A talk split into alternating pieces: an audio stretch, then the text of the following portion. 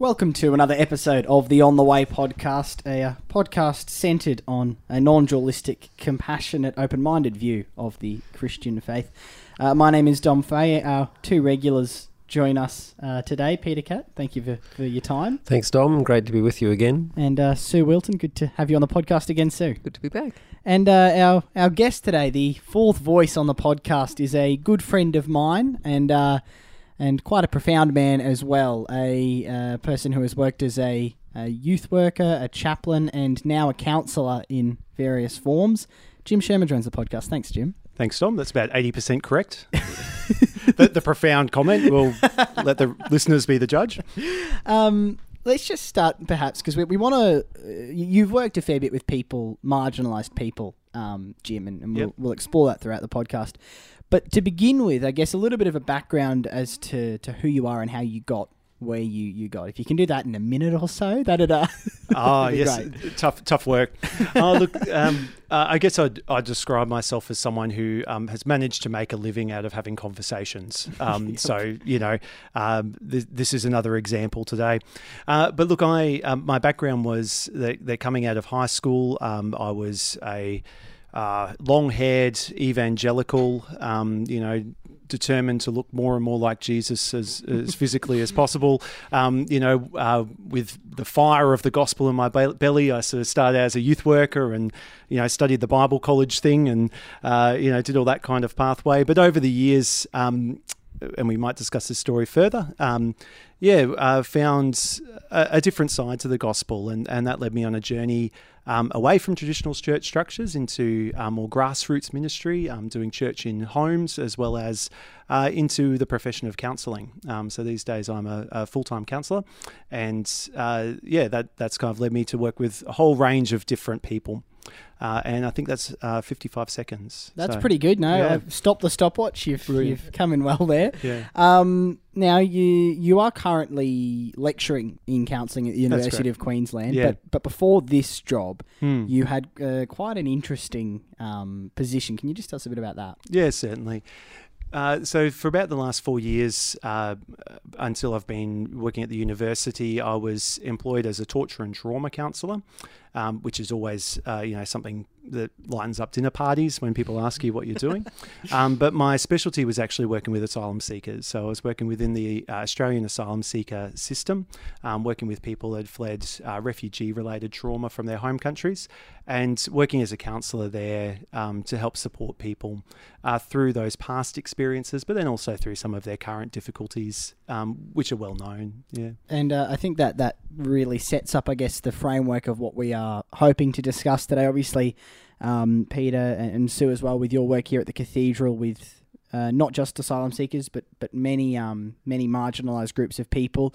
We're hoping, I guess, to to see how Christianity looks a bit different when you view it from the margins instead of the perspective most of us usually view it from, which is our comfortable suburban middle class homes. Um, and Jim, you did make the comment before that it is perhaps unusual uh, for four white people to sit around talking about being marginalised. Yeah, uh, uh, look, and to be very honest, I, I feel, and, and on behalf of the people I know, I feel uh, a, a deep sense of inadequacy to even address this question. Uh, I think it, it's almost a little bit unfair for me to sit here and, and talk about being marginalised when, in, in actual fact, my experience of life has been from a great deal of privilege. Um, I suppose the perspective that I want to offer, though, is is more a journey perspective. Um, so, so I'm not speaking on behalf of people that would uh, sit in the margins of our society and would see themselves sitting there. But my perspective is on someone who who has journeyed to that area um, and who has uh, had a chance to rethink life and rethink faith from that position. Um, so certainly, I don't want to. Uh, present myself as someone that's speaking on behalf of marginalised people. I speak on behalf of um, people that have, I guess have um, been shaped by the views that don't often get the central place in society that uh, and in the church uh, that we have. So we, we will delve into, I guess, um, how and why you did uh, meet these marginalised people in Mm. your in your work, and, and what you learnt, what you've, I guess, what you can bring back to it to us. Um, And uh, you know, Peter, obviously, you uh, we we haven't discussed at great length on this podcast yet, but you have worked uh, quite extensively with with refugees, particularly in the sanctuary movement, which got some press. um, a few years ago. It might be good to to start off to just explain how how you came into that that sort of work. Um, through my interest in social justice, and um, eventually our Archbishop appointed me to a group called the Australian Churches Refugee Task Force, and then I became the chair of that group.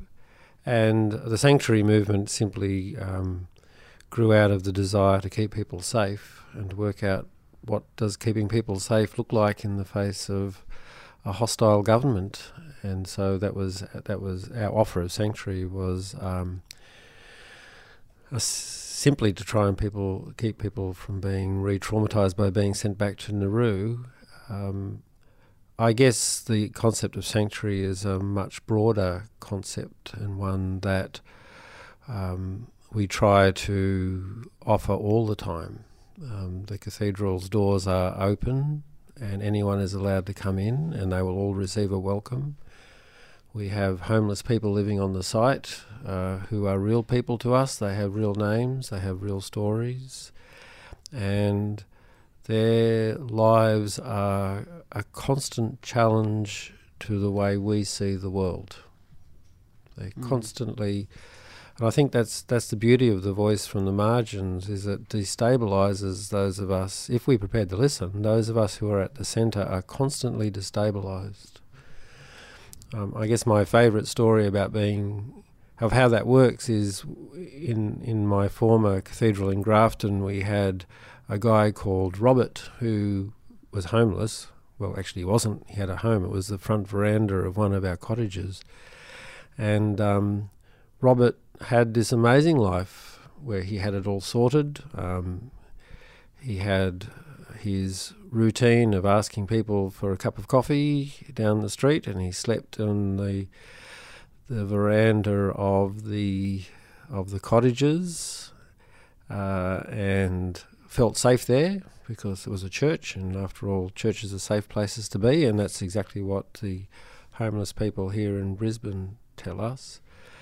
Um, and one of the constant um, one of the constant dynamics in Grafton was we had people coming off the street and beginning to lecture us about the fact that we allowed Robert to sleep on the veranda. And there were those there were those who thought it was you know, sort of untidy and that uh, he was diminishing the place by his presence. But there was also the group that were coming in to lecture us to tell us that we needed to do something about his plight. And um, you know, my response was always, um, "Have you have you talked to Robert? Because that's his name, uh, and he's very congenial. He'll talk to you if you go and talk to him. And I think you'll find." That if you talk to Robert, that his life is sorted and that he doesn't want to be housed. And in fact, Robert was for a while housed in an aged care facility, and his health declined, and eventually he went back on the streets and he got as well as as he, as as ever he was going to. And so one of the challenges for us uh, was that he kept on challenging all of our middle class expectations. Uh, we had all these expectations about how what a house looked like, what uh, a fruitful life looked like, what it meant to be gainfully employed, um, and he had a life that was completely different to what we middle class people would expect. And so he was a constant reminder that there's another that there are other ways to live in community and when he died, he was buried from the cathedral. This is a few years after I left.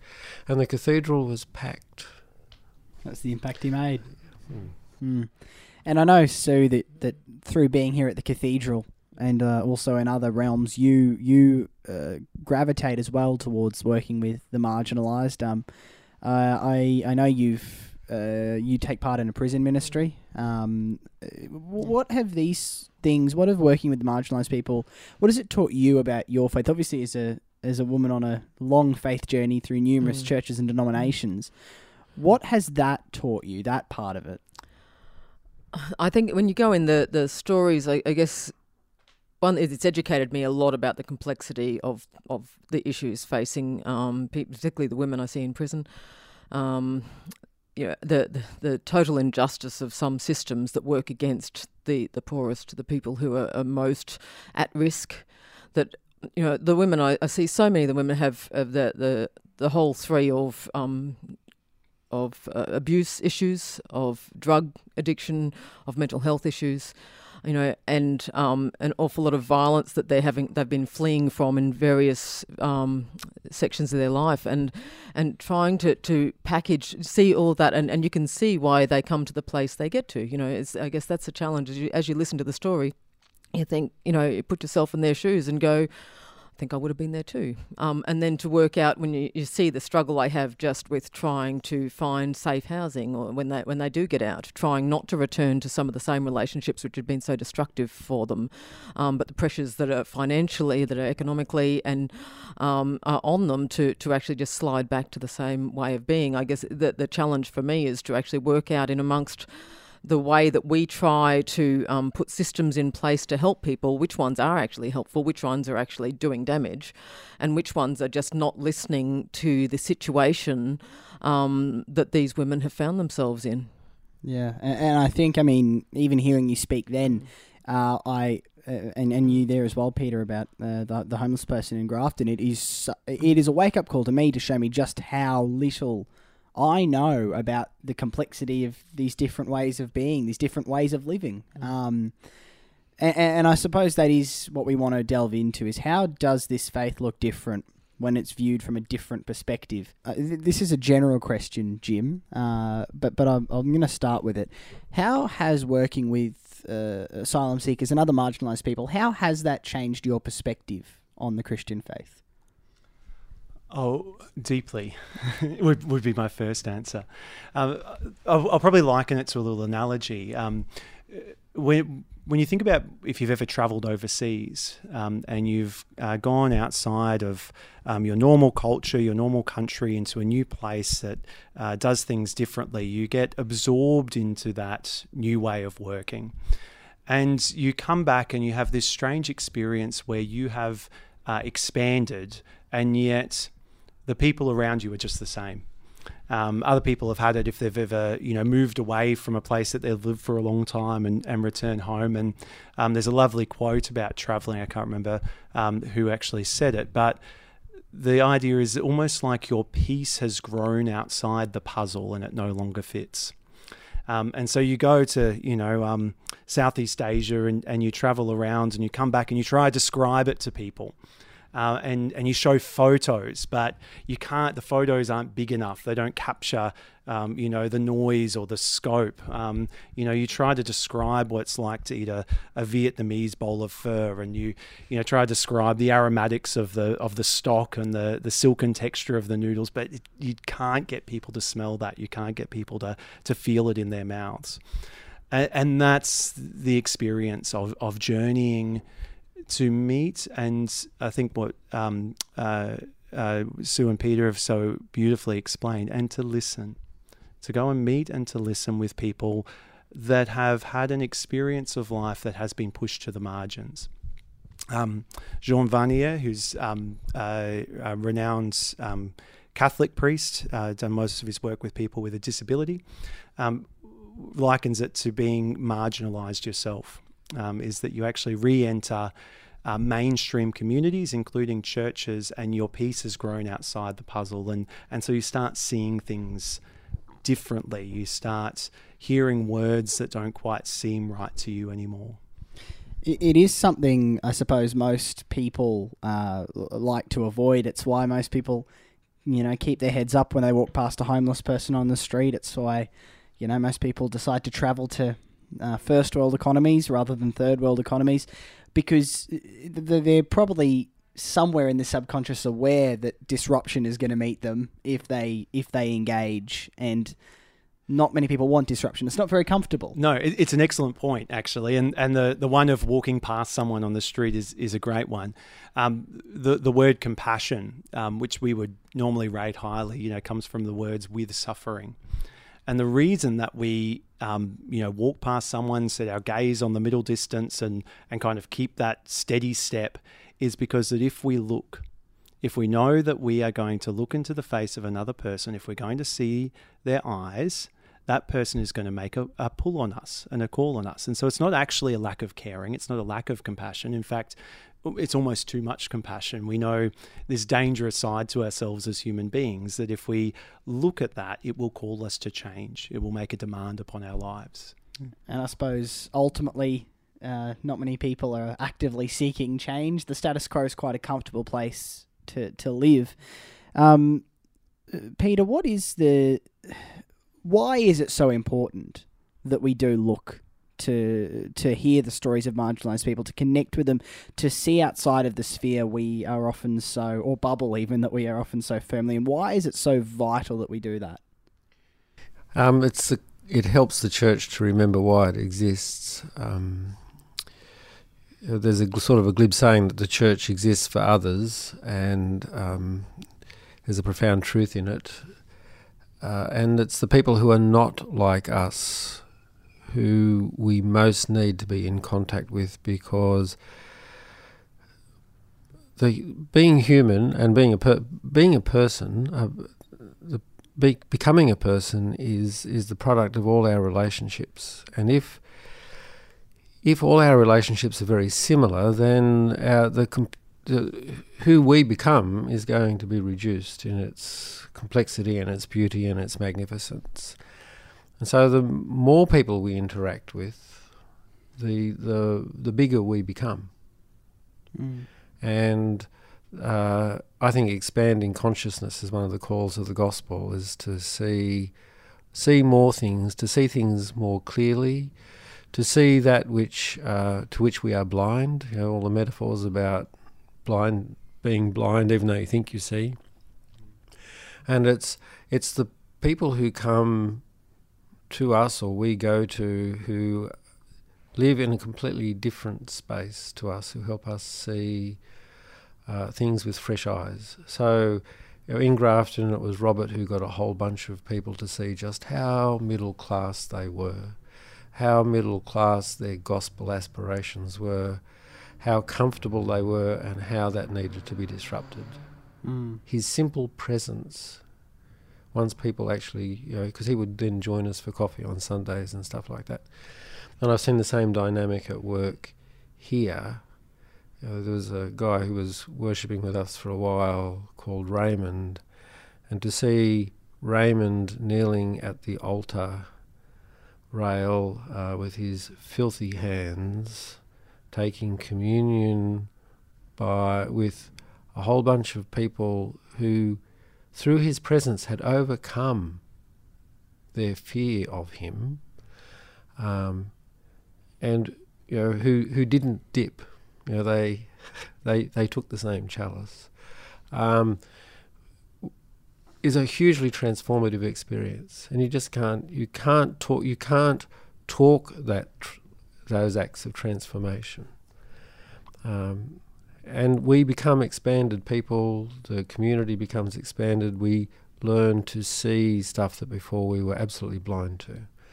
And our stereotypes of our, our clever techniques of stereotyping others in order to dismiss them, uh, those stereotypes just disappear as we get to know individuals because they become exceptions to the stereotype the first time, and then the stereotype starts to dissolve as we meet more and more homeless people, say.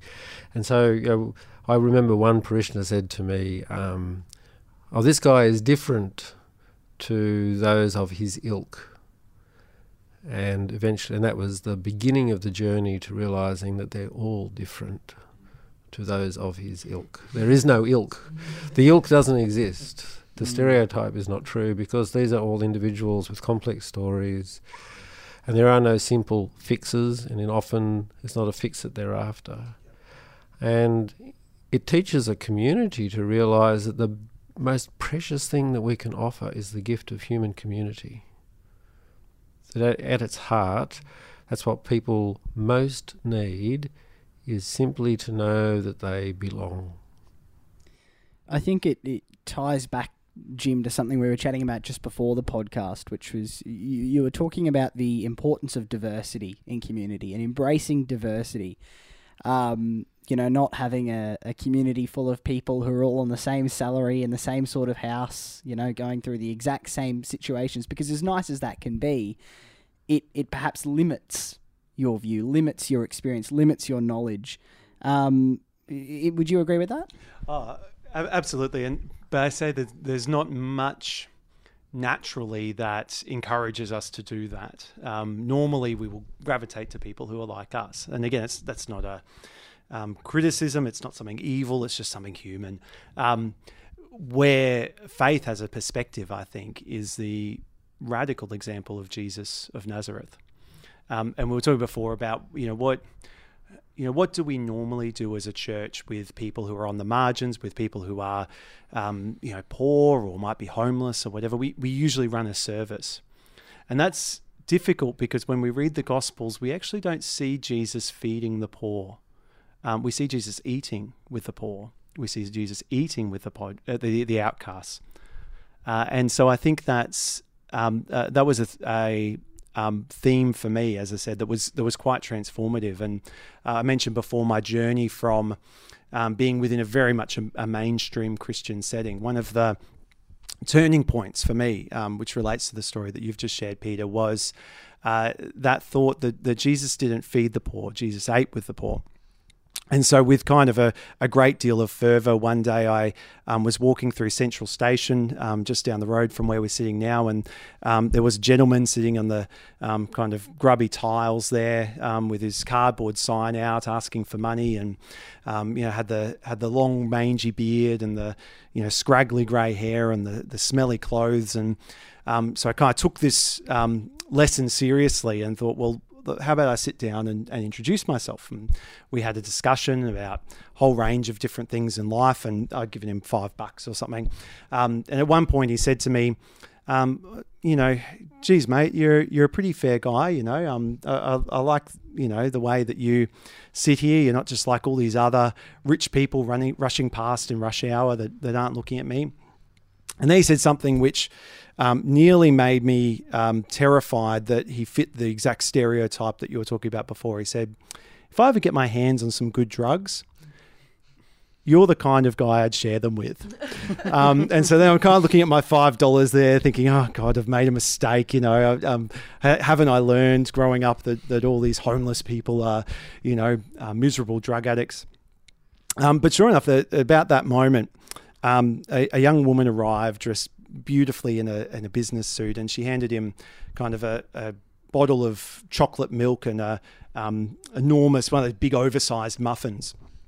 It wasn't heroin, um, but but he was as good as his word. Um, and so he dug his kind of mangy, nicotine stained fingers into this muffin and, and broke it and, and gave half of me and, and then um, lifted this bottle of chocolate milk up to his, um, you know, uh, dust encrusted beard and, and took a sip and then handed it to me. Um, and I don't know, um, uh, Reverend, what your theology of communion is, but I have to say that that meal was one of the most real presence um, uh, of Jesus Christ that I've ever felt. Um, and there was this, this thin wafer um, between heaven and earth, between human and human, um, that, that just opened up. Um, at, at, that moment. And I said, well, well, when we do this, to the least of these who do this with Jesus. Jesus is really present. Um, and, and that gives us a call to go beyond the boundaries that we normally set. It's uh, that's an amazing story. It's it's uh, it, it does feel like base human nature to to seek comfort, to seek uh, security and and safety. And um, I'm interested to know, and maybe I'll I'll uh, throw this question at you, Sue. The the first day that perhaps you went into the prison mm. um, for the prison ministry, mm. when you knew you were encountering people you perhaps hadn't really mm. encountered before, mm. there must have been nerves, apprehension, um, an element of fear. Uh, I think there was an element of horror because you go through all these gates and there's all the razor wire and and there's this awful feeling of of being stuck in there, and that's even knowing that I get to go home, and and these women didn't. Um, so it was more the horrors that got me, I guess. But then what did get me more was when a couple of conversations I had. I think one early one I had um, with a young woman, and we sat there and we were talking about faith and life and meaning. And we we would have talked for half an hour or so, and I forgot I was in a prison. You know, just was enjoying this conversation. And I thought I could have been at my local coffee shop having a conversation like this with mm. this woman. And it was such a, a, a, rich conversation. And then you sort of wake up and realize, oh, they're about to come in and bring the medication in, and I have to get out. And, and they have to all go back to their cells so that they can have be counted. And and and she's someone just who we just shared you know very human moment together where where it was it just could have happened anywhere and I had to remind myself that that was her story now where she was um, and and that line between our lives, you know, that how things can be so different for some people, and you don't know what experiences have led them to be in there always. Um, and and that adds, I guess, a level of horror as well. That you know, in the in me walking out freely and knowing that that she was bedding down in, in a very small cell. Mm. I, I, think um, a common theme throughout all mm-hmm. veins of Christianity mm-hmm. is a longing for transformation in one form or another. People desperately hoping or wanting to, to find themselves moved to maybe be more loving or more Christ like. Mm-hmm. And from the stories you've all shared, it seems like encountering those in the margins is exactly how you do that, which makes it somewhat astonishing how rarely it is done. Um, what do you think it's just the discomfort of that, Peter? Do you think do you think that's what's standing in people's way of doing it? Well, certainly, it is. It is uncomfortable, um, very uncomfortable. But um, that's how transformation happens. Also, we just have um, such limited opportunity in um, this day and age. We've you know the opportunity these days is to get in your car, go direct to the place where you want to be. Um, uh, it, you know, if we're not walking around, we don't have the opportunity of chance encounters. Um, our society has become very stratified because of the way suburbs are structured. Um, it's like you know, southeast Queensland has the uh, highest concentration of uh, Aboriginal and Torres Strait Islanders in the country, in terms of number per square kilometre, if you like. Um, but there was a survey done not so long ago that revealed that um, a huge percentage of the white population admitted that they had never met an Indigenous person. And the way Brisbane is structured, for instance, you could believe that there aren't many Indigenous people around because we all live in these little spheres of of life and influence that actually keep us separated from one another. And uh, I think one of the gifts the church offers is is the opportunity to be part of a community uh, that doesn't have to be people like us. One of the things I'm constantly impressed by on a Sunday is, and a few times in homilies in the last little while, I've pointed out to the congregation, you know, where where else would you be with this mixture of humanity? You know, our workplaces do not look like this. Our social clubs do not look like this. Our churches are probably one of the only places where intentionally we get ourselves mixed with this amazing complexity of humanity, the opportunity to actually hear the stories of people who are not like us. And so I think for a lot of people it's simply the lack of opportunity. And then you know, for, for the great bulk of people, the idea that they have to intentionally go out and find an experience of the other is a huge challenge and a threat. Um, the church, the church, if you like, makes it much easier because you you're there and you have to rub shoulders with these people, and suddenly it's all quite easy. You're not, and it's like if you come to the cathedral precinct and you go for a walk. Um, you know, Ben, one of our um, homeless guys who has a home because he's he's got his his spot, he's likely to have a chat with you. And so you don't even have to go out of your way to have a chat with a homeless person because you walk past, Ben will say, Hello, how are you going? and you can stop and say, I'm doing all right, how are you doing? Much less threatening than thinking, I need to encounter a homeless person, you know, set out for a walk or you know, intentionally go to the valley to find one. Um, so I think I think churches uh, one of the last places left where you can actually get mixed and Yeah, perhaps a large part of this problem is the othering that we've spoken about on the podcast. That you know, instead of seeing, for example, in your case, Sue these prisoners as as people, you see them as a group of of people as prisoners. You know, instead of seeing a, a homeless person and hearing their individual story, you just group it as homeless people. And, and I know that is uh, a large part of the issue with refugees and asylum seekers, Jim, is that that generally they've just been seen as a group, not not individual people. They've almost had their humanity stripped from them in the way in which they've been othered. In what ways? Because being a, a torture and trauma counsellor, the stories you would hear would, I would imagine, you would be in tears regularly.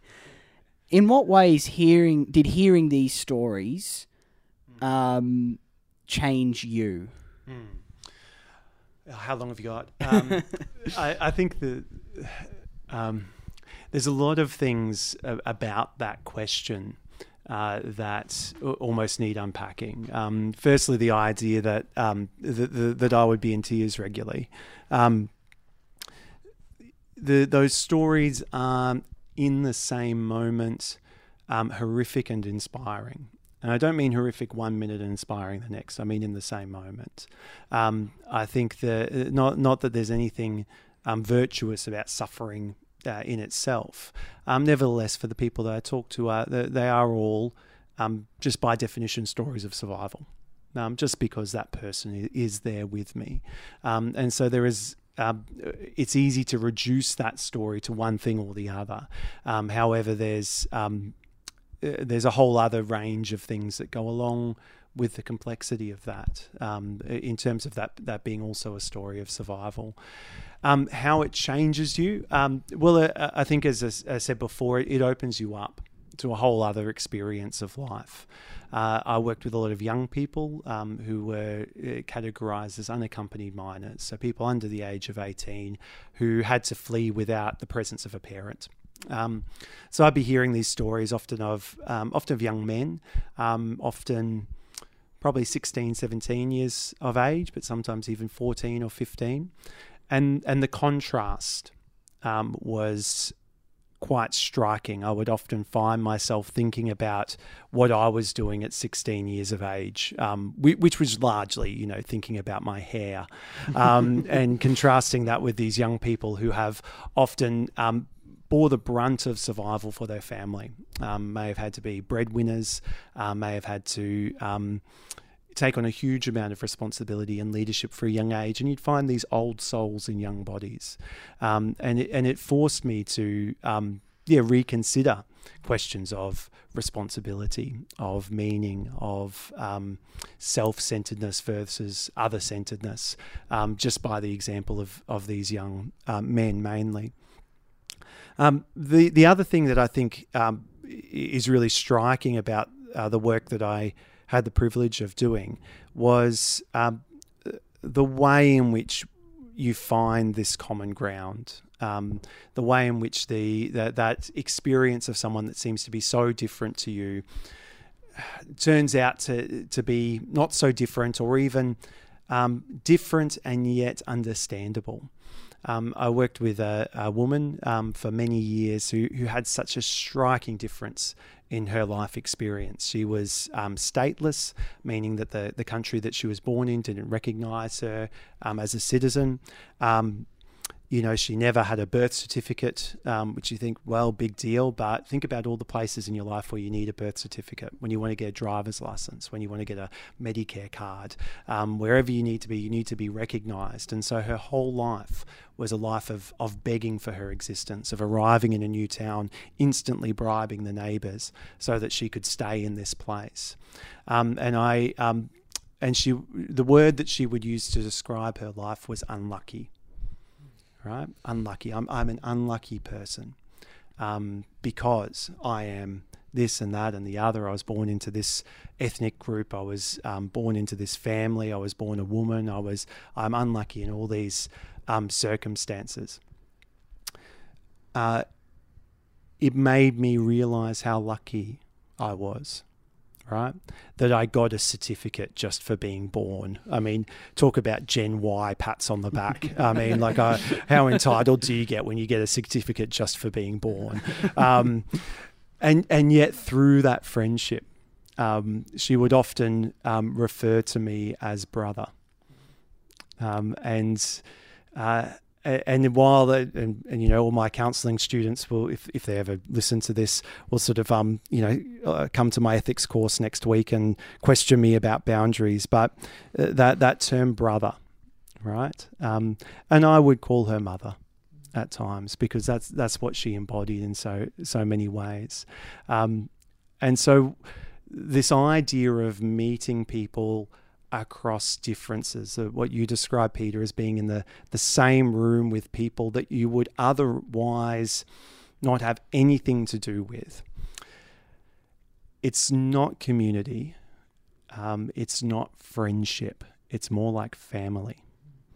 Um, and that is a, a powerful thing that in the New Testament we rarely see the church defined in institutional terms. It's defined in relational terms. It is family. Sometimes it is even described as this of the same body. Um, and I think that's a, a deep change that comes with me. And, and even again, some of my discomfort about talking about marginalized people and unmarginalized people um, rather than brothers and sisters, um, mm. mothers and children. Yeah. Um, which is, which is what we can become. Yeah. Well, I suppose it is um, it is quite easy if you do live in that bubble in the suburbs to to perhaps have your opinion about asylum seekers. But if you were, as you have done, Jim, to sit down and hear these stories and, and mm. see these human beings, I mean, you would imagine that if anybody did that within half an hour, they would be they give me a placard. I'm protesting. well, I think um, I think what they would protest, uh, and and look, uh, without going into the politics of it all, the the question about people movement globally is complex. Um, I think we, um, uh, I don't want to reduce a, a, policy statement to something as um, simplistic and unworkable as open borders. What I think they would protest is is a uh, policy of deterrence, and I think if we ever um, uh, hear the word deterrence, we should prick our ears up because implicitly, what a policy of deterrence means is that we're going to treat one group of people poorly, so poorly, so violently that it will stop another group of people doing something. Okay. And that's what our, our policy's been built on, and that's not a politically controversial statement. Um, is that both parties have chosen, a, both major parties in Australia have chosen a, a policy of deterrence. Um, morally, it's a very interesting position to take that we will deliberately be cruel to one group of people. Now, it's not to say that it doesn't work. I have two children. I'm sure if I beat up one of them to deter the other one from doing something, it would work. Um, and I don't think that's the question. But when you actually meet people who have deliberately been um, hurt, being deliberately kept in limbo for long periods of time, um, deliberately stripped of their identity to be given boat numbers um, and being referred to by that, um, deliberately being arbitrarily and indefinitely detained. Um, when you get to meet those people, you, you would start to think that, hang on, there's something that's not quite right about this. Um, We've seen in recent times uh, the um, response to the Don Dale Detention Centre um, in the Northern Territory, which was also under a mandate of deterrence. As another example of, of the, the necessary end of, of that moral step. Um, so I think that would be something that a lot of people, when they're confronted with that, knowing these stories, would respond to. I suppose every time you hear these these stories, you um, hear stories of suffering, of marginalisation, of of of pain. Your concept of God. This is something you've mentioned on the podcast before. So your your concept of God gets bigger. It's almost like God gets bigger with every story that you you do hear. Um, and then you can imagine that if you live in a, a, small bubble, you can have quite a small God.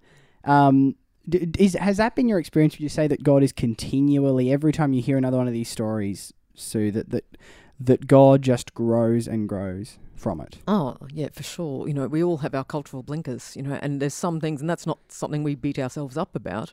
It's just what we're born with. We have our, and, and some parts, I mean, particularly growing up in Brisbane, I think we have quite strong cultural blinkers. I know in northern suburbs, we were the most monocultural group growing up, you know, and, and the schools that I've taught at and been involved with have, have been you know really um, homogenous as a group. So you, you you do have very strong um, blinkers in place that you don't even know what you don't know.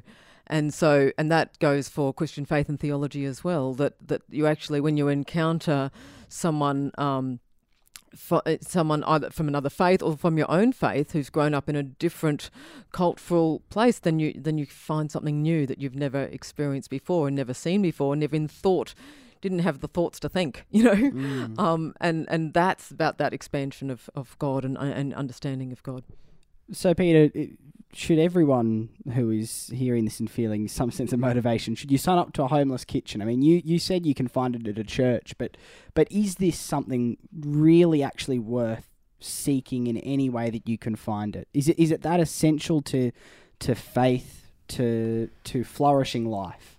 I think it's essential to our humanity is to to really um, immerse ourselves in, in the depth of what it is to be human, to experience, to have the human experience, and for that to uh, radicalize us, or as you said, disrupt us.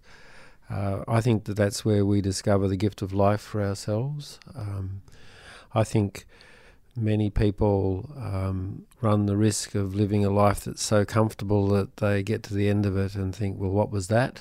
Um, and and to seek out, I think we should be seeking out experiences of difference. Um, certainly, hearing stories that will transform us. A few years ago, SBS had that marvelous program. You know, go back to where you came from, and and most of the people who got to live beside or talk to someone from, you know, say, a refugee or an asylum seeker, most of those people were transformed in some way. Um, not necessarily radicalized, but most of them had their horizons broadened.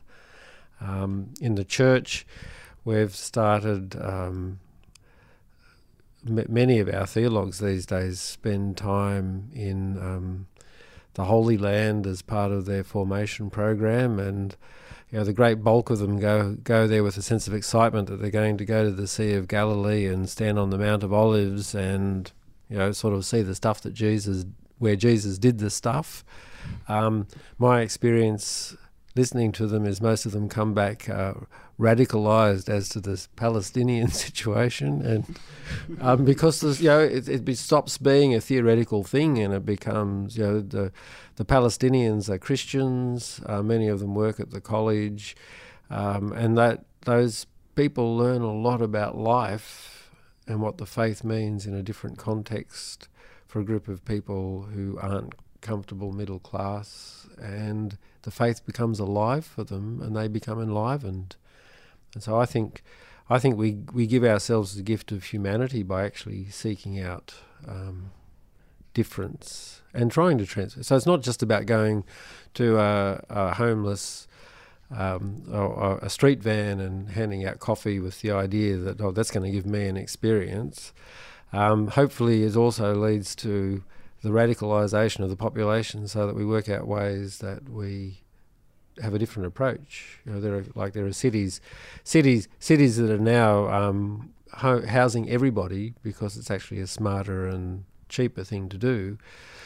But to get to that point, those cities have obviously had to have their citizens learn a very different lesson about stereotypes and people and what it is to be human. And um, so hopefully you know, my my my motive for getting people to get out and do that sort of stuff is that they'll become radicalized and the whole of society will get transformed. So it's not just about it's not about person just about personal development and growth, but learning to see see things in a more radicalized way and becoming more politically active.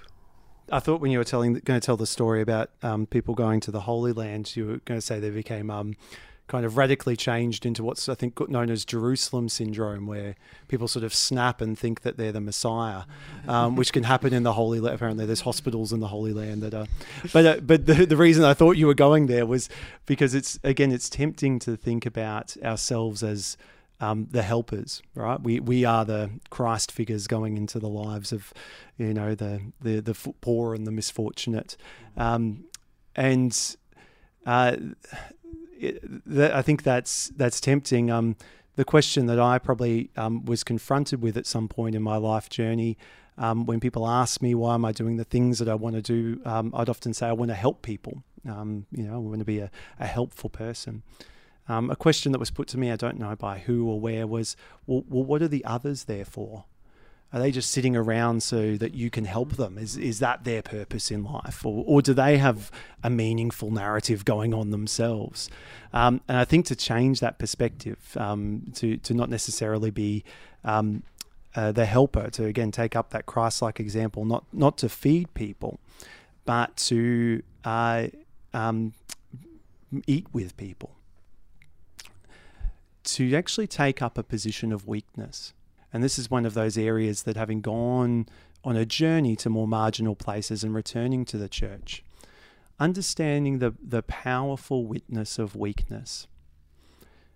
When Jesus sends out his disciples, he sends them out with nothing, with no money, no clothes. He sends them, them out to beg. Um, I don't know how many stories I've heard of people um, say in the movement known as uh, Urban Neighbours of Hope, um, started by Ashley Barker, um, who live in, in poorer communities throughout Australia, Southeast Asia. Um, one of the, the role or one of the um, disciplines that people do in that movement is to take a vow of poverty, to, to agree to live on no more than the community lives on. And so the first thing that these missionaries, these um, uh, ministers do when they arrive into that community is they have to be needy they have to actually ask the, the people that they are hoping to serve for food, for uh, someone to do their laundry, for appliances that they can't afford. Yeah. And I think that that step to actually own our own weakness um, is an important one, lest we become uh, kind of victims of Jerusalem syndrome.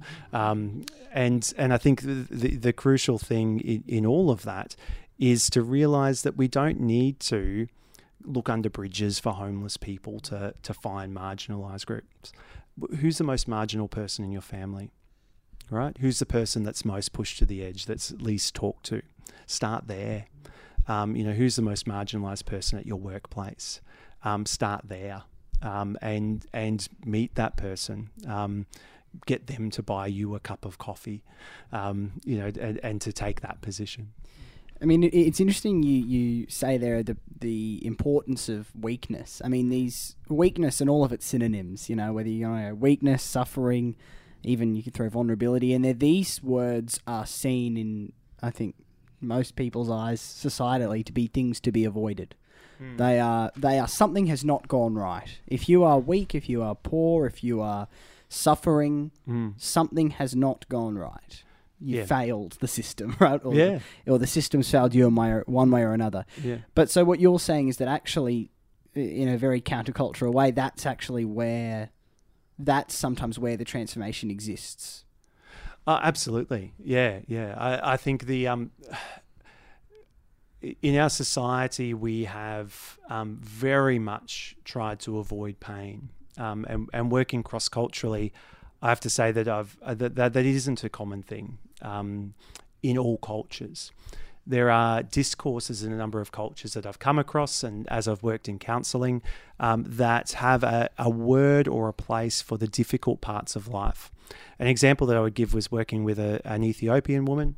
And uh, one of the things that I often had to do as a counselor was translate the concept of counseling, uh, a very Western, modern invention, um, and try to talk in, in culturally relevant terms about what my place was there. Um, as we were talking through this, we kind of went back and forth with different terms, and um, the interpreter said something to this uh, woman, and um, all of a sudden she kind of seemed to switch on. And she said back to me, which was interpreted, Oh, so you're the person I talk to about my trials. And it was the most casual thing. It, it you know, it was like going to a barista and say, "Oh, you're the person who makes my coffee," um, but it was just like the, a very natural thing. Whereas even in our culture, counselors are seen to be someone that you don't want to go to, that, that are to be avoided. Um, but then um, she explained that in her culture, there was an understanding that sometime in your life you would go through what they called trials. Um, and that it was understood that in that time you would need to seek someone out who would mentor you and and help guide you through that period of life. And once she um, caught on to that, the the relationship was very clear about its purpose. I think that in our society um, we actually try to marginalize suffering. We try to hide it away. Um, even death isn't visible in our society. Um, it, it, happens in hospitals. It happens uh, cloistered away. Um, it's it's not a public event like it is in a lot of traditional societies.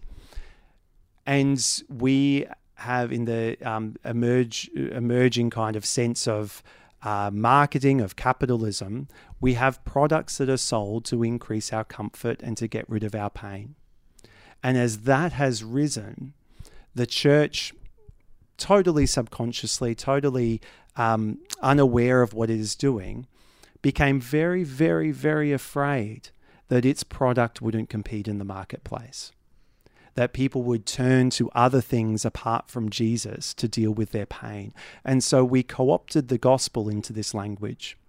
Um, these words like, you know, pray to Jesus and everything will be okay. That, you know, people are seeking, you probably heard this over Christmas somewhere, right? People are seeking comfort in food or in material things or even in family.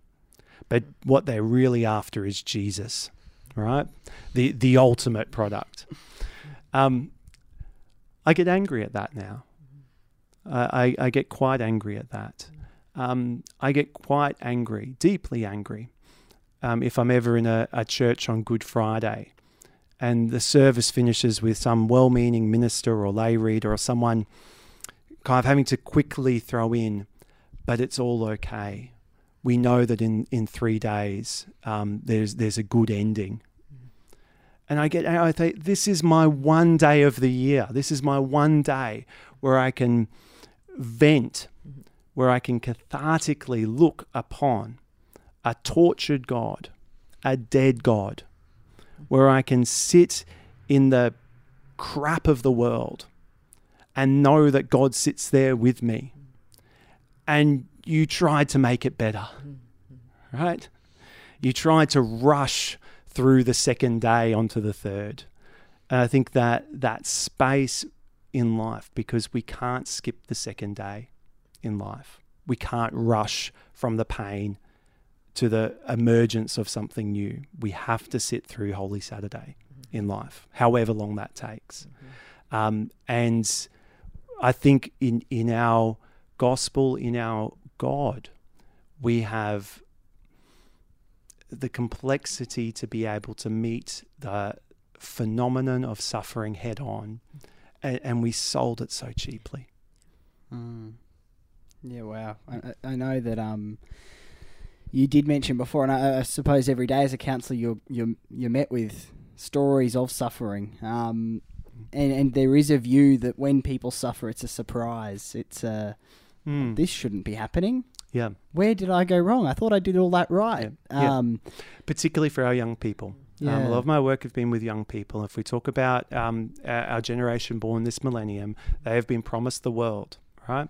Can you imagine any of you going to a, a high school, standing up the front and saying these words to a group of young people? You are going to die.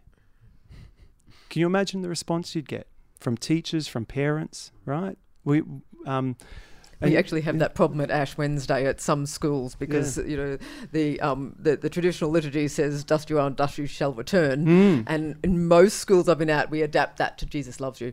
You know, uh, uh, absolutely, yeah, yeah, yeah. which we're not arguing against, you know, but but but but you know what I mean, and and I'm not I'm not suggesting that we need to um, you, you know um be bullish or insensitive about such such no. deep questions of life. I mean, these are mysteries we need to be initiated into, um, and yet at the same time, it, it just shows how um, how bubble wrapped we have done with the generation. So, as a counsellor, what I get to see um, uh, is young people who have had that bubble burst. Mm. Um, and you have to actually deal with a whole range of other life truths that they have been thrown into rather than initiated into. Yes. Um, and, and that's a, a very difficult journey and, and something that I think we've failed a generation in as, as a community. I, th- I think it's it's multi generational. Um, When I was training, when I was doing my CPE course towards the end of my theological training, I was based at a hospital in Sydney, and one day I walked into a ward and there was a into a room and and the lady in the bed was in traction because she'd had multiple um, fractures, and I approached the bed and said, um, you know, "I'm I'm a trainee." Um, theologue, I'm here from the chaplaincy department, and she burst into tears. And um, I thought, well, you know, I've obviously hit a button here. And, and I waited patiently, and she just howled, um, He abandoned me. He abandoned me. What did I do wrong? God abandoned me. And I got her to, un- uh, to tell the story, and she had this theology which she'd been able to sustain for 60 something years of in the morning I get up and say my prayers that God will keep me safe. Uh, For 60 something years of my life, I was kept safe and I didn't face any misfortune. Today, I had a car accident and God took his hand off me. And she actually was lying in bed thinking that God had abandoned her. So, to add to the trauma of having her body bound to a pulp, she felt completely bereft. And I had to visit her for three weeks on a regular basis before she realized that God had had an accident and was in that bed. But she had she had been so safe because our culture is so safe and you can be you can be sort of untroubled. She had got to her sixty somethingth year before she had encountered the need for a God who actually suffers with us. That is, you know, and that it made me realise just how many people out there that's their life because life is pretty safe for most people most of the time, um, and how we tell the winner's story. You know, Yeah. ev- every gold medalist, everyone that wins a Brisbane International or an Australian Open, they all say things along the lines of, "It just goes to show if you try hard enough, you will win."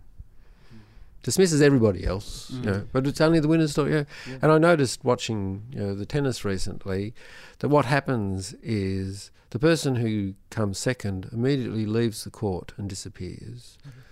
and the only person that gets talked to is the winner. Mm. And that is our culture, the winner's culture, the winner's story, and the winner's story is if you try hard enough, you'll get there.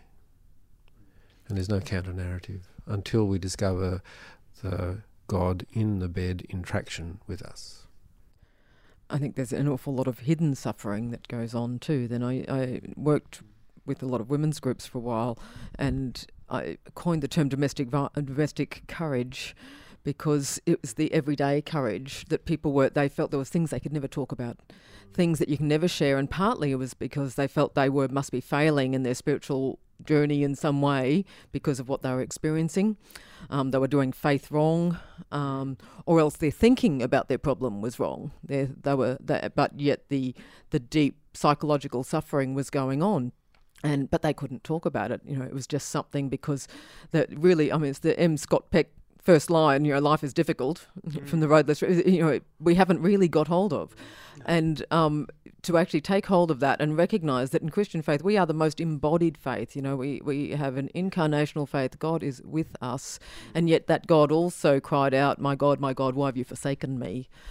From the cross, hmm. you know, why is that permissible in Jesus and yet somehow not permissible for us to feel God forsaken, to actually experience a, a walk of God forsakenness at times in our life, and to to presume that our suffering is some either our own fault and we can't talk about it, um, or because of um, you know we, we haven't had enough faith. You know, I think um, for the the younger generation now as well is, uh, speaking of myself included in this, there is a real danger of social media um, exacerbating a lot of this because on social media everyone presents their ideal life. So if you were to scroll through your Instagram feed any time of any day, you will see people posting their highlights. Um, and when that's all you're receiving, you very quickly start to think that's all anyone else's life is. And your your experience of your pain and your suffering and, and your failures it seems to be at odds with everyone else's experience of life, which is at the beach with friends.